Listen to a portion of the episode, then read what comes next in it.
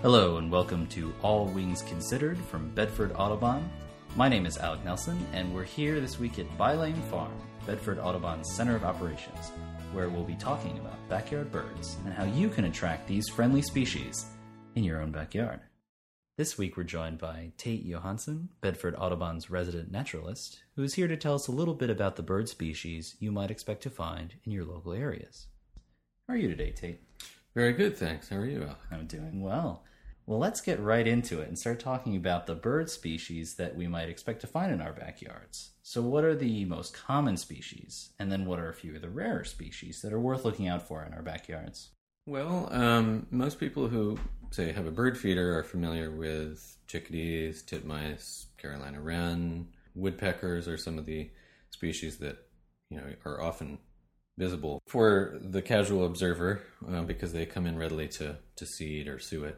There are often, during migration especially, uh, many other species, and even in a small yard uh, that are just briefly passing through.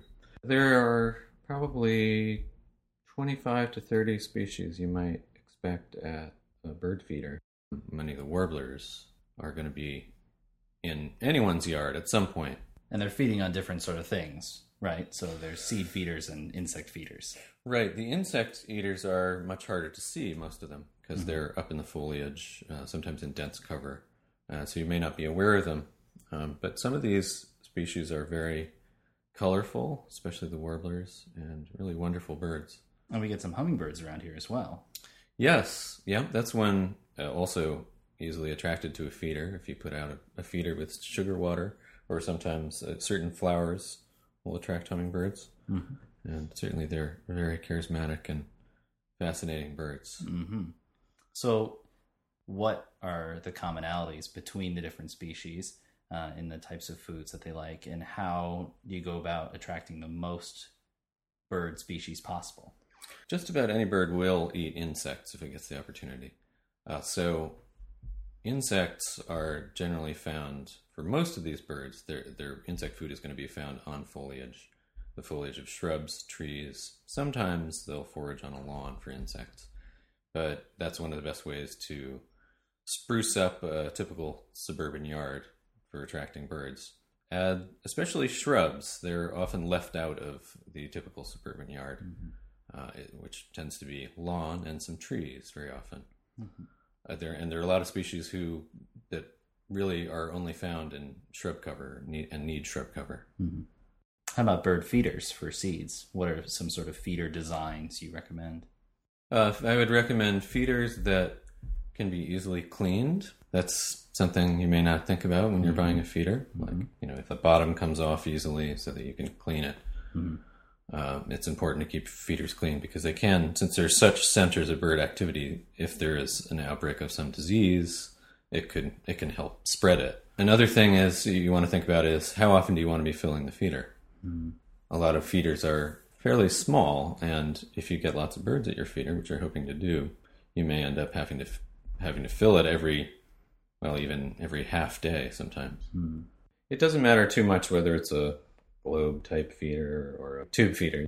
Placement's the other variable. You want to basically you want it in the area of your yard with the most habitat, especially preferably near some dense cover that they can escape into quickly. Bird feeders often attract Cooper's hawks and sharp-shinned hawks.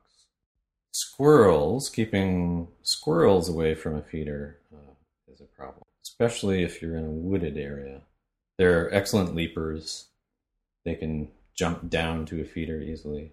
So, if possible, you want to keep from putting a feeder underneath tree branches that they could use to leap down. And then to prevent them from climbing up to it, you can put it on a metal pole with some kind of baffle that's typically a metal sleeve or cone like thing, which just makes it so that the squirrel or raccoon or whatever mammal it is that's trying to climb up can't make it up the pole. Yes, good. So we've got our ideal backyard set up. We've got the feeders, we've got the shrubs, we're attracting a number of species, and we're looking out in our backyard. And my question would be what can a person do to be a better birder now that the birds are there? Mm-hmm. If you're looking at backyard birds, the most important thing is probably to learn the common species that are in your backyard all the time so that you can be ready when something new comes along. You can notice it. Uh, very often, well, a lot of birds look fairly similar to each other. Um, and in order to to notice something out of the ordinary, you've got to know what's usually around. I think the best field guide is the Sibley Guide to Birds of Eastern North America by David Sibley. And this is the smaller version. Uh, he's got the Sibley Guide to Birds, which covers all of North America. The smaller one with the goldfinch on the cover is a lot more manageable, and it's an actually it's actually a field guide that you can take out into the field with you. The other book is kind of big. How about online? There are some nice resources. Um, All About Birds is a nice one. Uh, if you want to delve more deeply into natural history information, Birds of North America online. You need a subscription for that, but it's really a, a very in depth, excellent resource if you want to learn anything about any North American bird's natural history.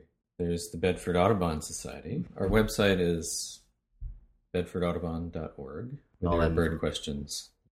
I would say, and you really want to learn them, there's no substitute for experience. That sounds like a lot of great ways to attract birds and birds to look out for and how to improve our birding abilities. Up next, we have a bit of a puzzler. We're calling it our Chickadee Challenge. And in our Chickadee Challenge this week, we're going to play the song of a bird species that is rare but can be found in local backyards. So we'll play that for you now.